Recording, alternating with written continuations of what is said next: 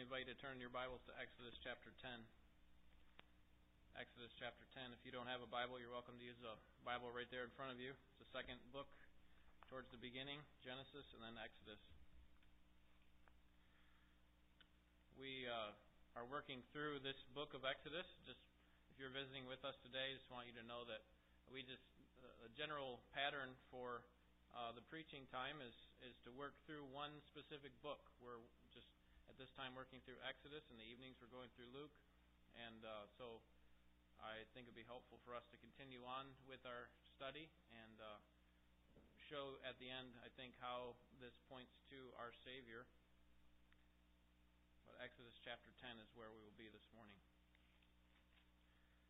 We live in a world that is opposed to God.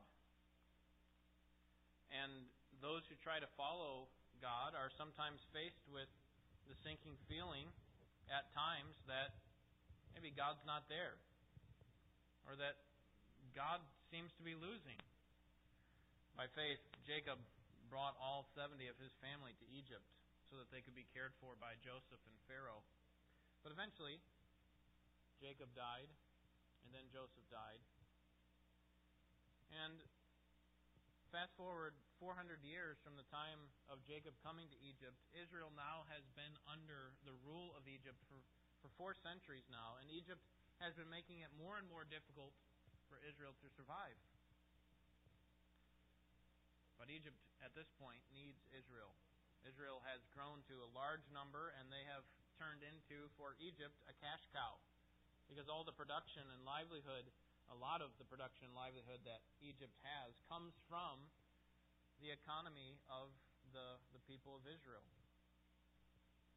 After Joseph died, the text of Scripture tells us that there arose another king of Egypt who did not know Joseph nor the things that had been done to bring Egypt to a place of great prominence and power. And so God raises up a man, a man named Moses, Moses comes along to deliver Israel from out from under the oppression of Egypt. But since the very beginning of the time that Moses meets with this Pharaoh, he has been met with rejection. Up until this point in our study, Pharaoh has mocked God and has resisted God, but he has not given in. I wonder if Israel at this point has questioned if God was even there. I wonder if Israel questioned whether God was winning or whether God could win. Because all of these attempts to get Pharaoh to let God's people go, the people of Israel, to leave Egypt, were met with failure from Israel's perspective. So far, we've seen seven miracles or plagues that have come on the people of Egypt in chapters 7 through 9. And each plague seems to be increasingly worse to the people of Egypt. It begins with water turning into blood.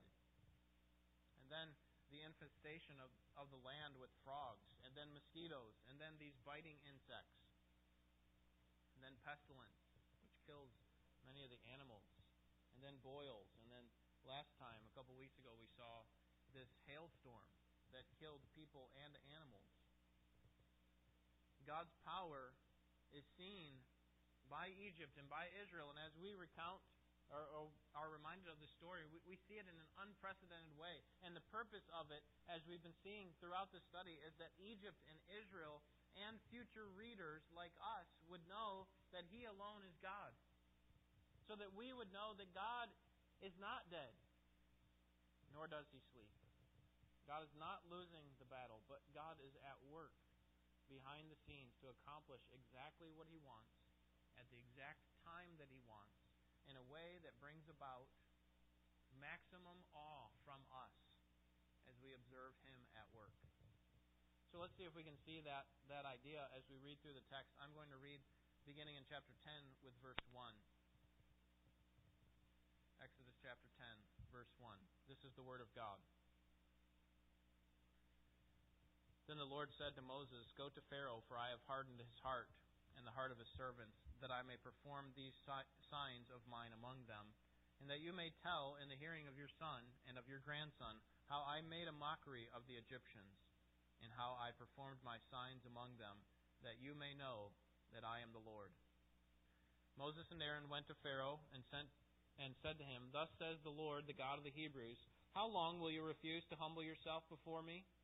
Let my people go, that they may serve me. For if you refuse to let my people go, go, behold, tomorrow I will bring locusts into your territory.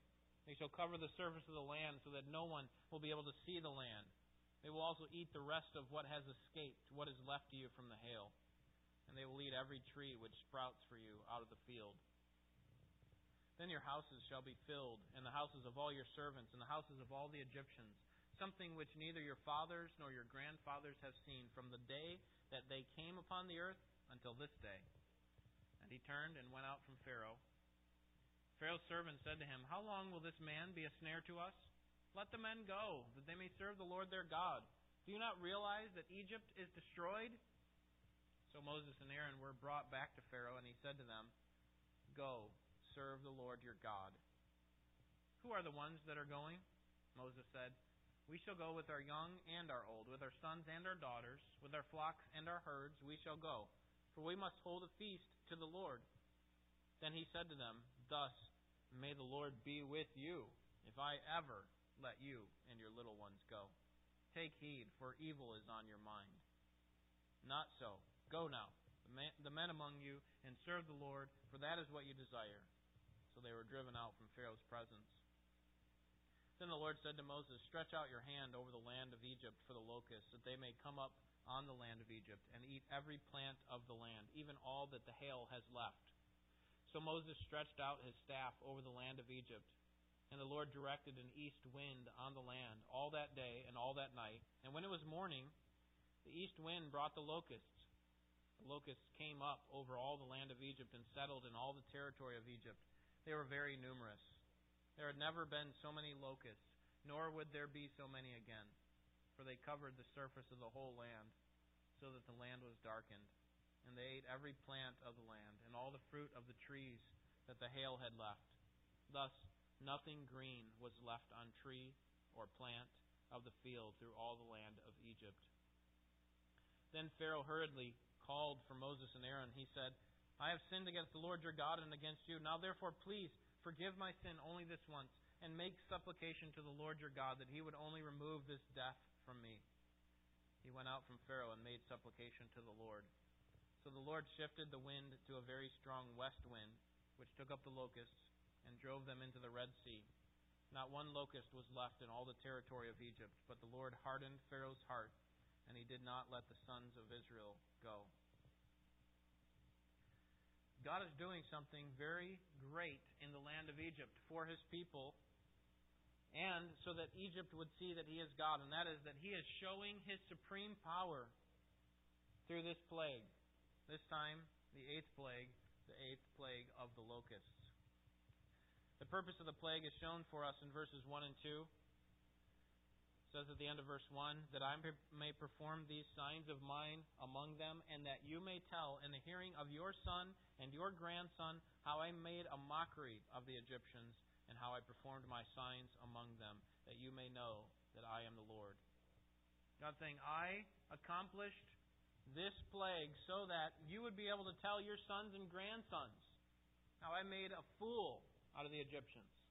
How I am a more powerful, the most powerful God in all the universe. There is none like God. In the first part of verse 1, notice, Go to Pharaoh, for I have hardened his heart and the heart of his servants. Again, we see that God stands behind the events that take place in all of life, including the hardening of Pharaoh's heart. God stands behind it. And somehow he does it without committing any evil purpose is to educate future generations of the miracle of God and to increase their faith at the end of verse 2 so that you would know that I am the Lord, speaking of Israel. And like with the previous plagues, many of the previous plagues, God gives a warning. And the warning is found in verses 3 through 11. Pharaoh was supposed to do what God had been telling him all along, which was to let the people of Israel go so that they would worship God. And the consequences are given this time in verses 4 to 6. If he refuses to let God's people go, here's what would happen. Verse 4 at the end I will bring locusts in your territory. The extent of the locust plague is, is not just a, a, a common annoyance or something that just comes and goes for a short time. But notice verse 5 they shall cover the surface of the land so that you will, that no one will be able to see the land. It will eat the rest of what has escaped, what is left from the hail. So, if you remember from the hailstorm, it had killed people and animals that did not take shelter, but it also destroyed a lot of their crops. The hail was so devastating. This time the locust would come, and anything that was green that was left was going to be taken by the locust. A locust, as you know, is a type of a grasshopper that travels in swarms, and they can breed in a hurry. The female lays about 22,500 eggs at one time. And so within three to ten days, the eggs will hatch. So there's a short time in which those those uh, locusts are hatched, and and so just in a very short period of time, you can have billions of locusts. Now, it's hard for us to imagine that these small locusts would cause so much damage, right? Because a locust is, very small. It only weighs two grams, about the weight of a dime. But you have to keep in mind that a locust can eat its entire weight, its its own weight daily. Now, some of you are imagining what a good day that would be if you could eat your own weight daily. I mean, what kind of things could you possibly scarf down? But repel those thoughts. That is gluttony. That is not good. But but these animals can do this, and so they can create great a great amount of devastation. It's hard for us Westerners to appreciate the devastation that a swarm of locusts can have on society. In fact, locust outbreaks anywhere in the world are pretty rare. And part of that is because they have such good technology now. They have international agencies that use satellite and other technology to track locust outbreaks. And when they find them, they meet them with aircraft and other vehicles that spread these powerful pesticides that kill them before they can create too much damage. But if these locust swarms are not contained, then these animals can do great amount of devastation to a land in a short period of time. In 1889, there was a swarm in the Middle East that was estimated to be 12,000 square miles full of locusts. It's about the size of southeast Michigan. And inside each square mile, there's an estimated 120 million locusts. So you're talking in one locust swarm, 1.4 trillion locusts. And each one of them can eat its own body weight in a single day. So that means that though that in that single outbreak, they could have eaten 13 million tons of vegetation in one day. That's the equivalent of the weight that there is in the Hoover Dam twice.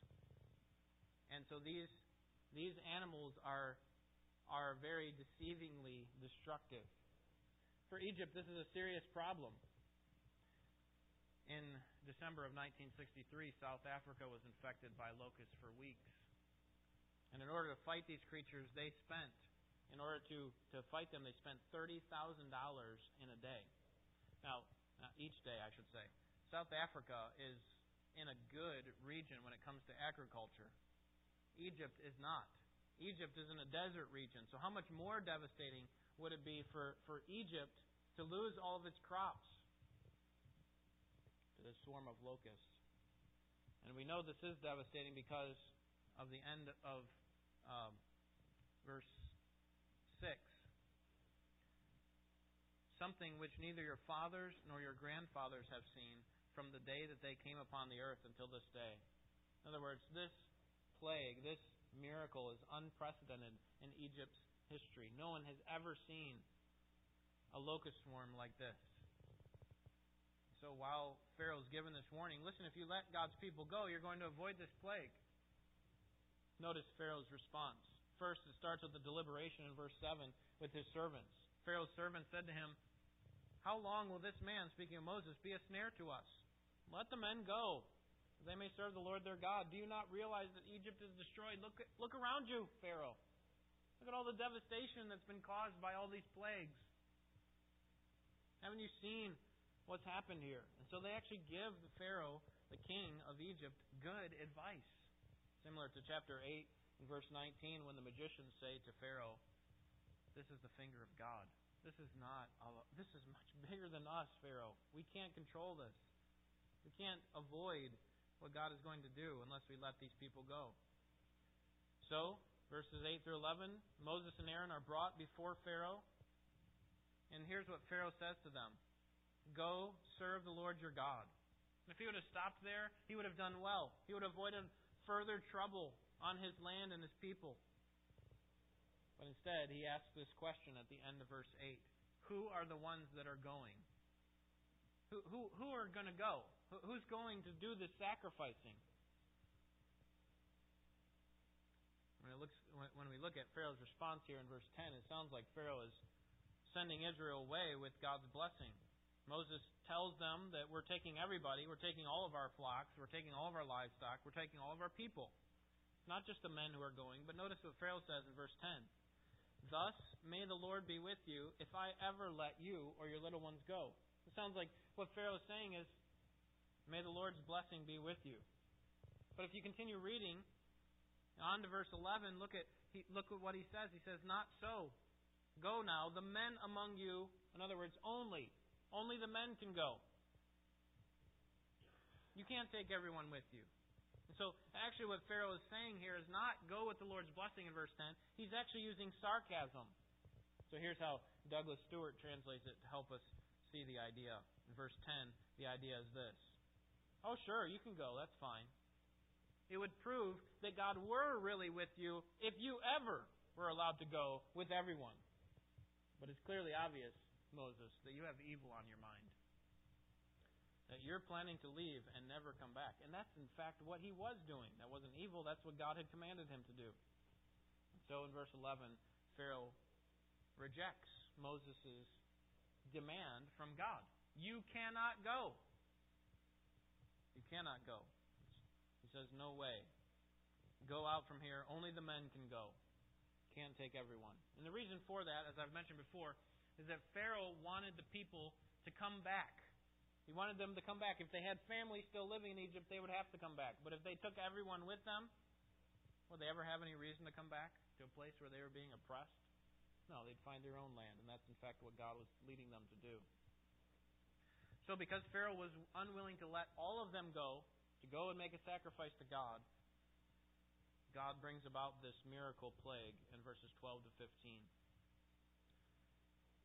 Now, look back to um, chapter 20, uh, chapter 9, verse 25, because we see the devastation that came upon Egypt from the hail. Says in chapter 9, verse 25, the hail struck all that was in the field through all the land of Egypt, both man and beast the hail also struck every plant of the field and shattered every tree of the field. And then verse 31 Now the flax and barley were ruined, for the barley was in the ear and the flax was in bud. In other words, the barley and flax were both ready to be harvested, and yet this hailstorm had devastated it. But they had some hope, verse 32, but the wheat and the spelt were not ruined. Well, when the locusts are going to come through here in chapter 10, verses 14 to 16, they're not going to leave anything. I'm sorry, verses 12 to 15. Any crops, any vegetation that has survived the hailstorm are going to be eaten up by these locusts. Look at verse 12. Chapter 10, verse 12. Then the Lord said to Moses, Stretch out your hand over the land of Egypt for the locusts, that they may come up on the land of Egypt, every plant of the field, even all that the hail has left. So whatever is left from the hail, going to be destroyed by the locusts. Look at verse 15. These locusts covered the surface of the whole land so that the land was darkened and they ate every plant of the land and all the fruit of the trees that the hail had left. Thus nothing green was left on tree or plant of the field through all the land of Egypt. The locusts come in quickly and they do, do their damage very quickly. They can fly at about 17 miles per hour. According to verse 14, they settle down. They settle down to the place where you can't even see the ground. They're so they're so they're so thick the utter destruction of every living piece of vegetation would have long lasting effects for the Egyptians. They had already lost a lot of their livestock in the plague of pestilence in chapter 9. And then all those who were not protected from the hailstorm. And now their harvest was completely ruined. Not to mention that any vegetation that they had stored somewhere for the season following the harvest would all have been eaten up by the locusts. So now they have fewer animals to plow the field for the next sowing season. And this is going to make farming extremely difficult for Egypt. What a reversal. I mean, if Egypt had only known and had thought about their own history, they would have known that the source of their wealth and their rise to quick power was because of the hand of God through God's man Joseph. And yet, when they turned their backs on Joseph and on Joseph's God and on, jo- and on God's people, they also receive God's hand, but this time not a hand of God's blessing, but instead a hand of God's judgment. And the power, the, the devastation that could come from a God who was rejected. So as this locust plague is devastating the land very quickly, notice what Pharaoh does in verse 16. Here's his plea for relief. Pharaoh hurriedly called for Moses and Aaron. You see his desperation here. And notice what he says I have sinned against the Lord your God and against you. Here's Pharaoh's second attempt at repentance. First one we saw in chapter 9, verse 27, where he said, I have sinned this time. But, but this here is a little bit farther than he had gone before. Before, he sinned against Moses, and he didn't ask for forgiveness. He just said, I have sinned, remove the plague. This time, he recognizes that he sinned against God and that he needs forgiveness. He says, I have sinned against the Lord and against you. Now, please forgive my sin, verse 17, only this once. But like Pharaoh before, this is not genuine repentance. I mentioned last time that the mark of genuine repentance is its fruit. Jesus said, You will know them by their fruit. A good tree doesn't bear bad fruit. So neither does a bad tree bear good fruit. So for Pharaoh, a bad tree, he's not going to bear good fruit, good fruits of repentance. He's only saying this with his mouth just to remove the consequences of his sin. In verses 18 and 19, even though he has this attempt at repentance that's not genuine, God still is willing to remove this plague. And so in verse 18, Moses and Aaron went out from Pharaoh and made supplication to the Lord. So the Lord shifted the wind to a very strong west wind, which took up the locusts and drove them into the Red Sea. Not one locust was left in all the territory of Egypt. We see God's powerful hand to be able to bring these locusts in in a hurry, make them stay and do the devastation that's necessary on this land, but then also to remove them. Notice the response by Pharaoh, which is the same as what we've seen before. Verse 20. But the Lord hardened Pharaoh's heart, and he did not let the sons of Israel go. See what's happening here? As soon as the consequences of Pharaoh's sin, as soon as the devastation is gone, Pharaoh hardens his heart again. Again, God is behind it in, in a way that brings about his glory. Sometimes it feels like God is not winning. And for Israel, watching these plagues take place, must have been confusing. Is God still alive? Is God winning? Or is God dead? So let me just encourage you this morning when it feels like God is dead, we need to trust His Word. When it feels like God is dead, we need to trust His Word. The work of God during the time prior to the exodus of the people of Israel from Egypt is not much different than the work of God following the death of Jesus I mean, imagine what the disciples must have been feeling when the, the, this promised Messiah, he comes. He performs all these great miracles and shows that he is the one that the Old Testament prophets had been predicting and looking for. He was born of a virgin in a town called Bethlehem, Ephrathah. And he would have authority over sickness and death and disease and evil spirits. He caused the blind to see, the deaf to hear, the lame to walk and even raised people from the dead. Jesus' teaching was authoritative and compelling. He drew large crowds, and, and, and these crowds wanted to see him perform more miracles.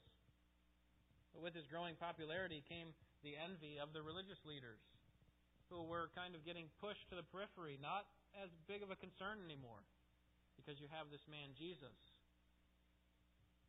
And so these religious leaders trumped up some charges against him. And they were even able to find one of Jesus' own disciples who was willing to betray him. And at the right time, this disciple took the Roman soldiers right to the location where he was staying. But the disciples couldn't allow it. The other disciples were standing on guard, protecting Jesus. They couldn't allow him to be arrested and executed, so they tried to fight for him. Peter pulled out his sword, but Jesus seemed to be unconcerned about being arrested. Well, he was arrested. They put Jesus on trial.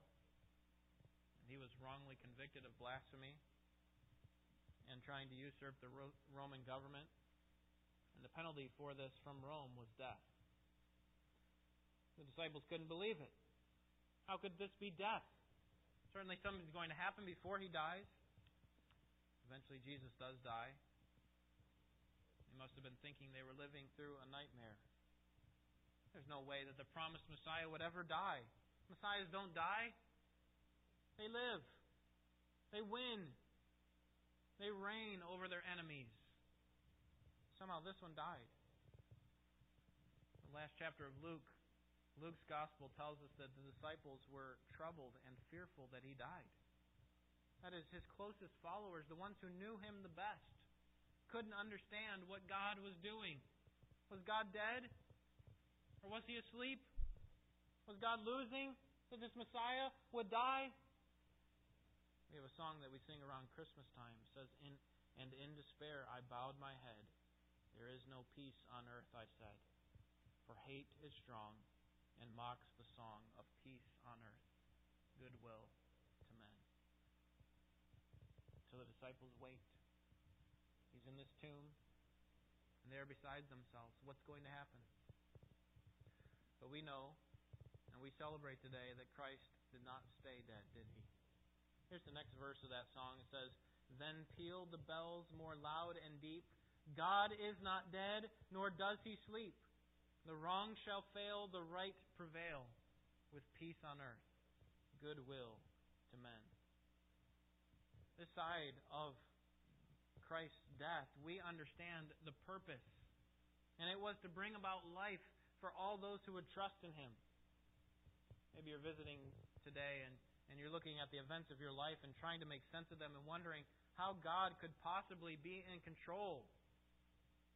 And I'm here to tell you on the authority of God's Word that everything that God does is right.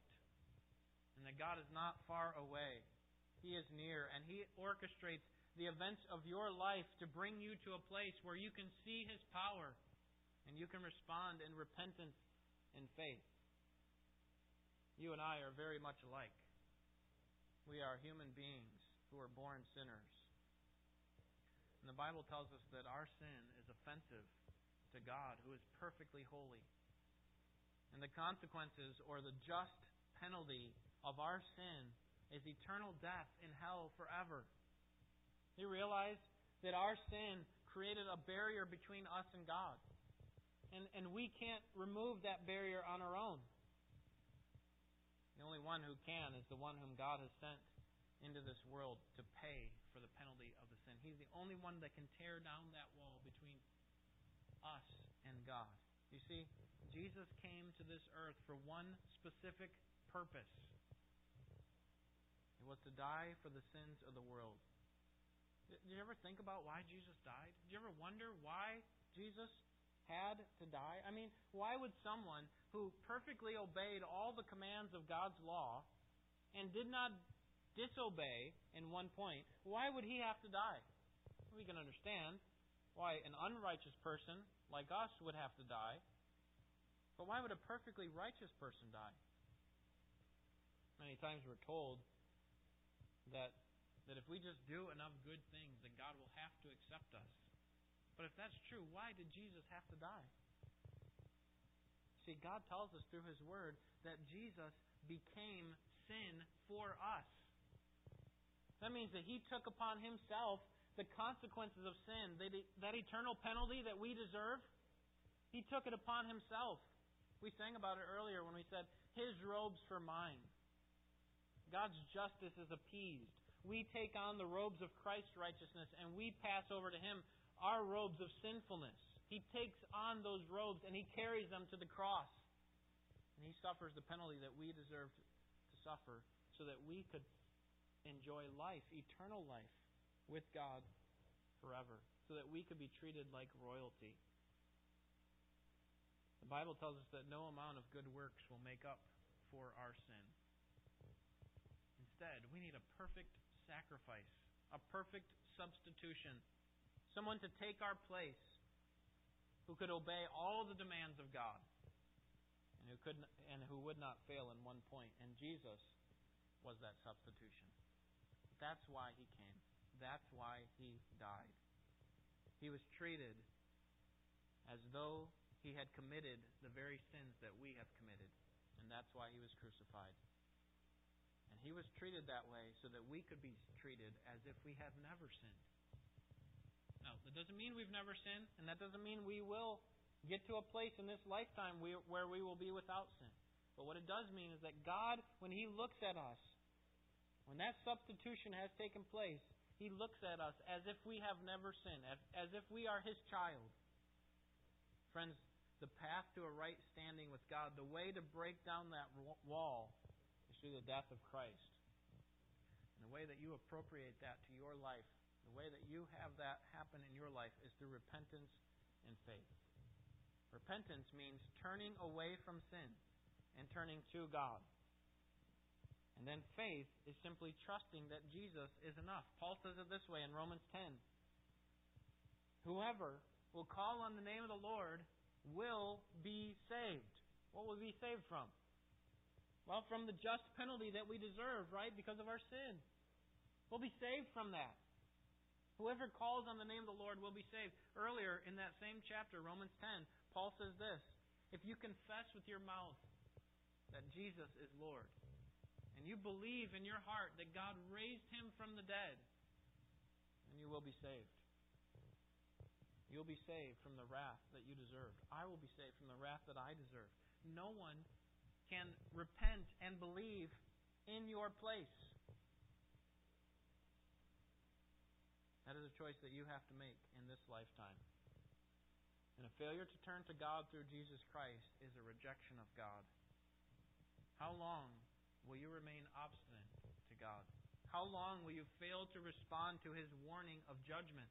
Will you be like Pharaoh and harden your heart? Or will you humbly turn to Him for refuge? See, the message of, of, of this day that we celebrate, Easter, is a message of Christ being raised from the dead. And when He was raised from dead, the dead, that proved that God accepted His sacrifice on the cross. That what He did there was enough. God now has Jesus sitting at his right hand. And Jesus will come one day to reign over all people on this earth. And you need to be ready for that day. There is a time of judgment coming. But God offers refuge from his own hand of judgment if you would simply repent and believe. Will you do that today? Let's pray.